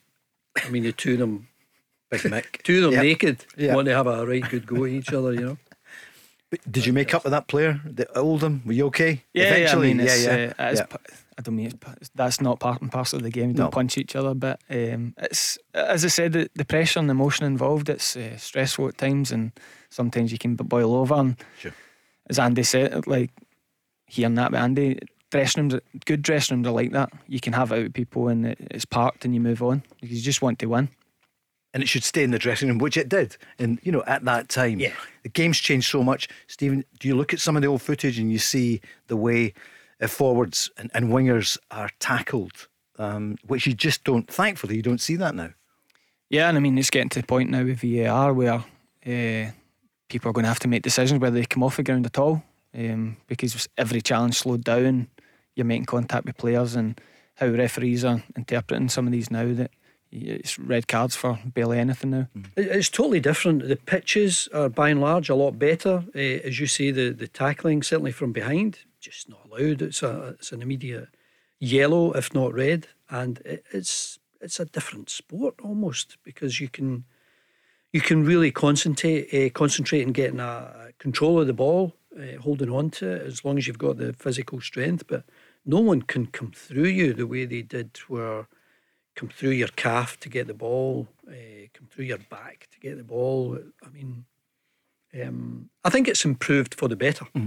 I think if there's an old video, and I don't know if it's still on YouTube, if any listeners can do it quickly, but I was at Love Street one day, and Peter McDonald, who'd been kicked up and down the park by Andy Millen, just decided, I'm not even going in for this 50 here. I'm jumping over the ball, and he lands on him 2 feet in the chest. And I think by the time Andy Millen realises that he's already been sent off and up the tunnel, he wanted to chase him up the tunnel. But I don't know if it's still on YouTube, if anyone can find it. For the younger listeners, we're not advocating any of this, but it's a contact sport. It was ridiculous. You look at the footage of Pelé and what happened, the way they were treated in the 66 World Cup. He was kicked out of the 66 World Cup, wasn't he? And I just think it's amazing how much the game has changed, and you can get sent off for very little now. So I'm not saying it's all good, but, going back to the game that Stephen mentioned earlier, Chelsea-Tottenham, where it was all kicking off, along with the quality of football, the Argentina, Holland and the World Cup just a few weeks ago, where it was all kicking off. They're the games that I really loved, and, you know, the ones that I've got an edge to it. And of course, that the one you mentioned, Alan McCoist and Neil Lennon. I was watching it down in Oxford. I was down at a radio thing, and people were fascinated by the, just that the passion and the result of your football matches determine your weekend sometimes. We're talking about it 10 years later. Yeah, you're still talking about it. I mean, as much as you don't want to go out and hurt someone, it is the case of you want the 3 points, and you don't want the other team to get it. And sometimes it can spill over. Stephen, I have just seen that footage of have you spotted Peter McDonald and Andy Millen. It is absolutely outrageous. I mean, everyone can have a look at that then. On the socials, Go Radio Football Show. Right, let's look to the. Oh, I need to ask you then about the Starfelt tackle. You talked about defenders going to ground. Were you surprised that he did? Did he need to? Was it a penalty? Yeah, it was. For me, it's a definite penalty. I thought right away. I think he's having a really good season, Starfelt. I don't think he needs to do it. I don't think Sakala's going anywhere. I don't think he's a danger, and I think Starfelt knew right away. It was just a rash decision. He caught him. I know he slowed down. It looks like Sakala stepped on Starfelt, but he's got nowhere to plant his foot. Starfelt's out of control, wiped him out, and it's no more penalty for me. He's gone to ground. I think it's a clear penalty. Yep. Thanks, James, for that. I've just seen that incident as well. Let's hear one more from Ange Postecoglou at full time. 2-2 at the end. It stays 9 points. Cracking game of football, mate. Let's before we get into the analysis. I thought it was a cracking game for everyone. I know. All eyes are on this game, not just in Scotland, but everywhere around the world. And I thought both teams were at it today, and really a real proper derby. And it was It's a cracking game. Look, we started the game really well, and then we just lost control of it because mainly self-inflicted because of our passing. You know, just we're making sort of mistakes, errors in our passing that we don't usually do, and allowed them to get back into it. And you know, they got a bit of momentum, particularly with the crowd behind them. And you know, at the beginning of the second half, they kind of took a foothold for 15, 20 minutes, and then again, great spirit and resilience shown by the lads. So, you know, very easy on a day like this to sort of resign yourself to a fate, but we haven't done that, you know, all year or last year, and we found a way. So Andy, it all starts again this weekend, Celtic against Kilmarnock. There'll be pretty much a full house, I would imagine. The Celtic fans will be in good form, I would think, after the draw on Monday. Do you think many changes for Celtic? Yeah, there might be. Well, obviously Greg Taylor, I'm assuming he won't be playing. You might bring in Bernabe. I know that Stephen thinks Hatate might come back into a full-back role. But who would you play in that position? I would play Bernabe. I thought when he came on against Hibs, he looked sharp, even when Celtic were, 3-4-0 up, and he looked really strong. But Greg Taylor's been one of the big players of the season. Some of his passing, the way he's taken to that new role that the Celtic fullbacks have, they've been terrific. Stephen, at fullback then, if we're assuming Greg Taylor won't be fit, what would you do? Yeah, I would go with Hatate. I think the way Ange likes his fullbacks to come into centre midfield, and let's be honest, Kilmarnock aren't going to come and all out attack. They're going to pitch up and try and keep it tight, and I think Hatate in that role against St Johnstone, he came into midfield, and it allows Aaron Mooy to come into the team, who I think has earned the right to play. I don't think O'Reilly's playing his best football this season, but I think he's hard to drop, so I think it's a way of getting them all in the team. And would you drop?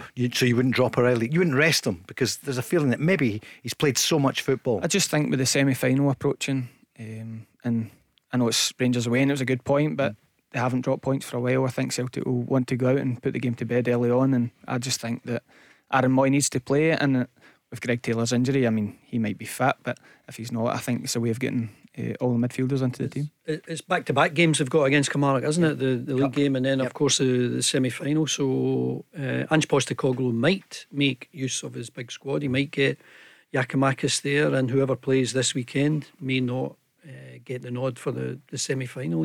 He's got enough players of quality to make that amount of changes. Do you get a sense that Jota, we're not seeing quite as much of him just now? Stephen, what do you think? Yeah, he's on the bench. Yeah, he's not played nearly as much football as he did before the break. He's came off in a couple of games. Didn't really surprise to see him so late at Ibrox. But I thought that's Jota at his best. I mean, opens the game up with beating Tavernier and then a slide ball. I think that's Jota at his best, and I think Celtic's best team has Jota in it. I think he'll play at Hampden, so I wouldn't be surprised if he plays 90 at the weekend. Does he know his best team, or is it depends on what the game is and what the injuries are? Jota? I think he's got a number of options for his best team, because the squad is so strong. And I would imagine you'll see maybe 3 or 4 changes for the weekend's game against Kilmarnock, and then maybe the same again for the semi-final. And your team for this weekend, Andy, just throw it roughly, having watched the game at the weekend, what changed? Well, Greg Taylor, okay, obviously Hart. You would imagine that Johnson might get another game. I thought, as surprising as it was to see him start the game against Rangers, I thought he played well. And obviously Carter Vickers. Is Starfelt going to play? Might there be a chance for Moritz Jens to come in? Bernabe as a left back, and then in the middle of the park, you know, Aaron Mooy came on as a sub after doing so well at Easter Road, getting a couple of goals there. So he's always one to contend in. Those wide areas, whether it's Maida, whether it's Jota, whether it's Abada, whether it's Forrest, and I don't think Hakšabanović is too far away from getting back to full fitness as well. There's an embarrassment of riches. Does he want to give Giakoumakis a chance and give Kyogo a bit of a break? There's always that option too. Stephen? So many embarrassments, the word that Andy used. There's so many options with the likes of Abada, Jota. Yeah, I think I have a guess at the front 3 every week. I don't think I've been right yet. You're not alone in that one. I didn't see the Forest coming in to play at Ibrox. Didn't see that coming at all. I expect in a cup final the front 3 to be Maida, Jota and Kyogo. That's what I think he's best. I'd agree with he's preferred 3, and I think it's his best 3, but week to week, I mean, it's such a hard guess. I'd agree with that. That's a that's a strong front three when you want to win a crucial game. So for the semi-final, I can see them playing. And yeah, you look at that bench as you mentioned. Bain was on. I take it Seagrass to maybe be. I know there'd been some sickness maybe in lots of houses and places. Yeah. I don't know. I haven't heard any word about Seagrass, but Giakoumakis, Abada, Mooy, Jota, Kobayashi, Bernabe, Abelgard, and Juranovic. And on Abelgard, you know, it's just not had the game time. And his former club are keen to bring him back. That's the news on him today, that he could be on his way. Could be AAB are keen to bring him back. To the club where he started out, so we'll find out. So many players, and Aaron Iwata as well, the new signing, of course, yeah, he could be added into that as well. So might see the first sighting of him. Good. Andy, Aaron Mooy, where did he come from? I mean, it's another Ange Postecoglou. I can remember seeing him as a player at Huddersfield, being really impressed when they got promotion to the Premier League. I always thought he was a clever player, kept possession really well. His range of passing was good. Always found a teammate, no matter how many were around him, and that's a great skill to have. So I'm not surprised, given the relationship he has with the manager, that he's come to Scotland. He was here years ago. Yeah, were you with him at St Mirren? No, I'd left. I was down in England at that point. But John was there as a young player, and John used to rave about him, honestly, because there was a lot. I'd played with Kenny McLean when he was young, and I keep an eye on it. They had a good midfield at the time that John broke into, with Kenny McLean, Paul McGowan. But John used to rave about Aaron Mooy. He said, honestly, he said, if athletically he might hold him back, but what a player, honestly. Keep the ball off you in a telephone box. Did he? Yeah, that's a good line. I haven't heard that for ages. Have you still got telephone boxes? But not many of them. But he's been a terrific signing for Celtic, and that's he's added a bit of quality. And the thing that he brought to his game, which I maybe didn't see a lot of during his time at Huddersfield, was he got 2 goals at Easter Road. I know one of them was a penalty, but he was in the box in a good area to take advantage of a loose ball for that goal, and got 2 on the night. So his performance was top class, but missed out at Ibrox. I'm sure he'll be back in at the weekend. He looks so fit. I think Celtic across the board, you can see how hard they work in training. They all just look so fit. They all look as if they're right at the top of their fitness. Quick break and then we're back, and we're looking at every game for this weekend. The Go Radio Football Show with MacklinMotors.com, your local friendly experts for new and used cars. Let's go! Games in England tonight, of course. Aston Villa drawing 1-1 in the derby, so West Midlands derby. John, injured though, but 1-1 the result. They'd probably be happy with the point. Wolves probably better. Yeah, Wolves definitely dominated the first half. I think Villa done well to get into half time 1-0. The Wolves have enjoyed the fixture in the last couple of years. They've had the success in it. So the way the game had gone and the way the second half was going, you're starting to think, is the goal going to come? So delighted to get a point and keep the momentum going. And for the first time in years, okay, last year it was Man City, Liverpool went right till the last day. Andy, this year, is anybody going to catch Arsenal? I know they dropped points the other night. Yeah, I watched that game against Newcastle. I thought it was a really good one. You know, some controversy in that as well. I thought Arsenal were denied one Stonewall penalty, the one that Arteta was going on about. I don't think it was a penalty at all, but it was one of those really good 0-0s. There was just so much quality in the game. Certainly was. And tonight we've got Chelsea, Man City. Harry Kane back on form last night. You watched that, a couple of goals against the Palace. You thought Palace in the first half were going to get on top, but Kane is something special, isn't he? We're always looking at the Scottish angle, and Kieran Tierney was on the bench again the other night. That's the pattern this season, isn't it? But he's getting enough game time, though, from a Scotland point of view. Looking at both of you. Yeah, I think so. I don't. I mean, obviously he wants to play a bit more, but I wouldn't rule him out getting back into the starting 11. Yeah, well, obviously he's such a key player for us. First and foremost, you're just glad he's fit. He never lets us down when he's fit. So just I'd love to see him play more games, especially where they are in the league. It'd be great if we could get a winner's medal off him. We'll look at this weekend then. Looking forward to the weekend in the Cinch Premiership. Aberdeen St Johnstone. My keeps going to that one. Stephen, there's been a lot said, about Aberdeen. Their home form was really good early in the season. Majovski scoring, Ramadani. It's just not been happening for them. He had a terrible December, unlucky in many occasions against Rangers and Celtic. What's your feeling about this game this weekend against St Johnstone? Yeah, well, I thought if Aberdeen are serious about third place, they would have to win the 2 home games. they fell at the first hurdle being Ross County at home. So I think they have to win this Saturday, and I think they might win 1-0. You reckon 1-0? That was the score I had written down as well. I think it's a narrow victory. St Johnstone, I think, have surprised everyone. I thought they'd be struggling around the bottom two places, but they've really picked up well. Callum Davidson's done a great job there, and a good strike partnership that you don't often see. Stevie May and Nicky Clark getting goals, making the difference. But I can see Aberdeen winning that one narrowly. And this, for Jim, what do you think has happened? I know not enough goals, they were unlucky, but the home crowd, still a huge crowd, was 14,500 against Ross County. Yeah. That's a game, I know they pummeled them, Andy. I saw the highlights, couldn't score. Yeah, and I think his approach to the Celtic game has maybe hurt him in terms of a belief that Aberdeen can get results against the bigger teams. Obviously, it was a real kick in the teeth when they went 2-1 up against Rangers and lost two goals in the 7 minutes of injury time. But form is poor at the moment, and as Stephen says, if they're serious about challenging Hearts for third spot, you've got to win at home to St Johnstone. But you're both going for Aberdeen. Yeah, for that one, 1-0. Stephen, your old club St Mirren up against Hearts. That looks like one of the hardest games of the season for St Mirren. But I know the feeling in Paisley just now. They're absolutely buzzing, brilliant home crowds, and at home they've been brilliant. 6 wins, 3 draws out of the 10 games, and they've got the joint best defensive record at home alongside Celtic Rangers with only conceding 7 goals. So I've gone for St Mirren 2-1. Wow.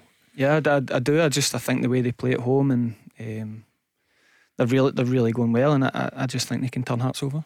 And to, sorry, Andy? Well, I would reverse that. I think Hearts are really good, having seen them at the weekend, and the amount of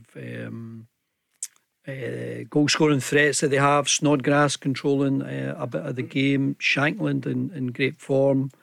I think they can win it 2-1, so I would go for the away win. Erhan went off in 7 minutes, as you know, Stephen. It was unlucky. Everyone said it was a red card. I'm not sure he knew. What was your take on it? I mean, it's hard to argue against it being a red card in terms of the way he's caught Rory flush, but I agree. I genuinely thought it meant it. I thought Gogic was more of a red card, to be honest. I thought, I mean, once it goes to VAR, then I'm going to overturn the red card. Right. But I did think Ethan was a bit of an accident, but I thought Gogic was like an elbow kid, break your nose. Yeah. So I think we were a bit lucky with that one. And Stephen Robinson, he must be happy with the way 2022 went, because he started the season that you thought, not sure what's going to happen, but that record that they've got now, what's he like as a manager? I've never worked under him. I obviously speak to some of the boys there. They know what they are, really organised. Always had a brilliant reputation, going back to his Motherwell days, of how good a coach he is, and they're going well at the minute. There's a good feeling about the place, and round the stadium, as I said last week, the crowds have been magnificent in Paisley this season, and long may that continue. I got this one wrong again. I had my bottom two, St Mirren, St Johnstone, and both of them are pretty much flying, and all credit to Stephen Robinson, because the football there towards the end of last season was really poor, and some of the supporters not happy, but he certainly turned it around this season, and they've been excellent. Andy, what about Dingwall, Ross County against Livingston? Well, I'm going to go for a bit of a shock here. I think Ross County might just catch up with the teams in front of them, and I know that Malky, having spoken to him at the Rangers game just pre-Christmas, he's been happy with the way they've been playing in general. Their outfield play has been good, they're energetic, but they just can't buy a goal. So I think that might turn against Livy, and I'm going to go for a narrow 1-0 win for Ross County. They've missed the top striker from last season, haven't they, badly? And Hungbo as well also picked up some goals for them. And into the January window now, I know that there might be a bit of a tension in one or two of their players to go in this window, because they've got a number of players on loan. Edwards being the one who I thought was really impressive against Rangers, so if they can hold on to him, they'll have a chance of creating and scoring a bit more. So Andy Walker says Ross County win, he reckons, at Dingwall. Stephen, what do you think? I've gone for Livingston. I think it'll be tight, but I just think Livingston are a better side, and I think they're well drilled, and they'll go up to County off the back of a couple of disappointing ones and get their win. Celtic Kilmarnock, the other game on Saturday. Stephen, what do you expect to happen? Celtic, the team you supported as a boy, up against Kilmarnock, you had great success with last season. Yeah, well, I know Kilmarnock will go there and make it really hard for Celtic, but I just think I think Celtic will win 3-0. 3-0 Celtic. Who do you expect up front from the start? For Celtic? Yeah. Well, I think it'll be Kyogo, either side of him, Jota and Abada maybe. Andy, what do you think is going to happen? I think Celtic can win it by a couple of goals. I'll go for 2-0. I think the fact that they're playing them the following week in the League Cup semi-final, I think there'll be a few changes to the starting 11, but I think Celtic can get the job done at home. This was the final word from Ange Postecoglou after the draw on Monday. Yeah, look, I mean, everything's pleasing in terms of, you know, it's a difficult place to come to, and, you know, this was... They had to throw everything at us. They knew, we knew how important the game was in the context of the league and everything else. So, just, yeah, I thought for the most part we handled it okay. And that would be Celtic then. You both think a Celtic win, and they would be 12 points clear of Rangers. I'll ask you about that in a moment or two, about Dundee United, Rangers. What about Motherwell against Hibs? Both of you, have you got track records with both teams? Andy, what do you reckon? You played with both. Yeah, I mean, I've got... a real soft spot for Motherwell. I played with Hibs as well, but Motherwell were the team that gave me a chance. And you made your name. Yeah, I hope they don't lose it. I can see a draw here, maybe 1-1, but it would, ideally I'd love to see Motherwell win, but I just think their run of form just now is poor. And Hibs play a lot of good football, but again can't score enough, so that's why I think it'll be a draw, 1-1. Is it a distraction, the Lee Johnson stuff in the back pages on the telly and the radio? And I don't think it helps. I think there's a general feeling in Edinburgh, you know, they'd see him out and about in the town. They listen to some of his comments about games. I think he signed a lot of players and doesn't play them. So, you know, the pressure is mounting on a weekly basis for Lee Johnson. So it's one that they can't afford to lose for sure. They would officially... be sucked into the relegation dogfight if Motherwell were to win that. But you think a draw? I'm going for a 1-1 draw. Stephen, do you know how many players he's signed? I was having a look at it. I think it was about 14 or 15 players he's signed. Lee Johnson? Yeah. I couldn't believe his comments in terms of how many signings he's made. I think having worked with the players for so long and having such a high turnover in the summer, I couldn't believe it. I mean, it's human beings as well. The livelihoods, and you're talking about just being able to get rid of 10 people just to get one in. It doesn't sound like you're talking about human beings, so a bit disappointed in that. And I'll be going to the game, I'm looking forward to it. Obviously being on the Sunday, I'm able to go and watch the game, and good. Obviously hoping for a Motherwell 2-1 victory. There'll be an extra 10 people or so if you're there, your mum and dad and everyone, they all roll up. I saw you all rolling up for the Shamrock Rovers game. It was great to see. 12,500 or something. What's your scoreline? 2-1. 2-1 for the Well. Yes. Let's see what happens there. And then Tannadice, is it match of the weekend? I mean, it depends. I think you're now your own individual club. At the other end of the table, people are looking at it, but for the Go Radio Football Show, you know, it's mainly the big two. Andy, what do you think you're going to be commentating on Dundee United Rangers? Yeah, I think Rangers can get the job done. I think Michael Beale has given them something a bit different. Obviously he wants a few more options, the likes of Lawrence and Suter and Yilmaz, Hollander, Hadji, all the guys we spoke about earlier. It'll be interesting to see what they do in the January transfer window, but just in general I think there's a strength about Rangers that Dundee United just can't match, so I can see Rangers winning it by a couple of goals, 2-0 as well. And that would be then, what, 6 games under Michael Beale without a defeat, and I guess that, I mean, are they going to have a bounce after the game with Celtic? Clearly disappointed not to win it, but do you think, Andy, they'll come with a bit more confidence? Yeah, I think they'll win at the weekend, but the big pressure one obviously is the one next week against Aberdeen at Hampden, when they need to get to a final, and you would imagine that they could be up against Celtic in a final. They won the last Scottish Cup semi-final, but this is a different team, we're at a different time, and that would be great to see, but I do expect Rangers to win at the weekend at Tannadice. Stephen, what do you think? I've gone for Rangers to win narrowly, but I think it's a tricky fixture for Rangers. They only picked up 1 point out of 6 last year at Tannadice. I think even when Dundee United were struggling early in the season, it was 2-1 at Ibrox, and it wasn't totally comfortable. So yeah, I was at that game. Yeah, I think I've gone for Rangers 2-1, but I don't think it'll be quite as comfortable as they want it to be.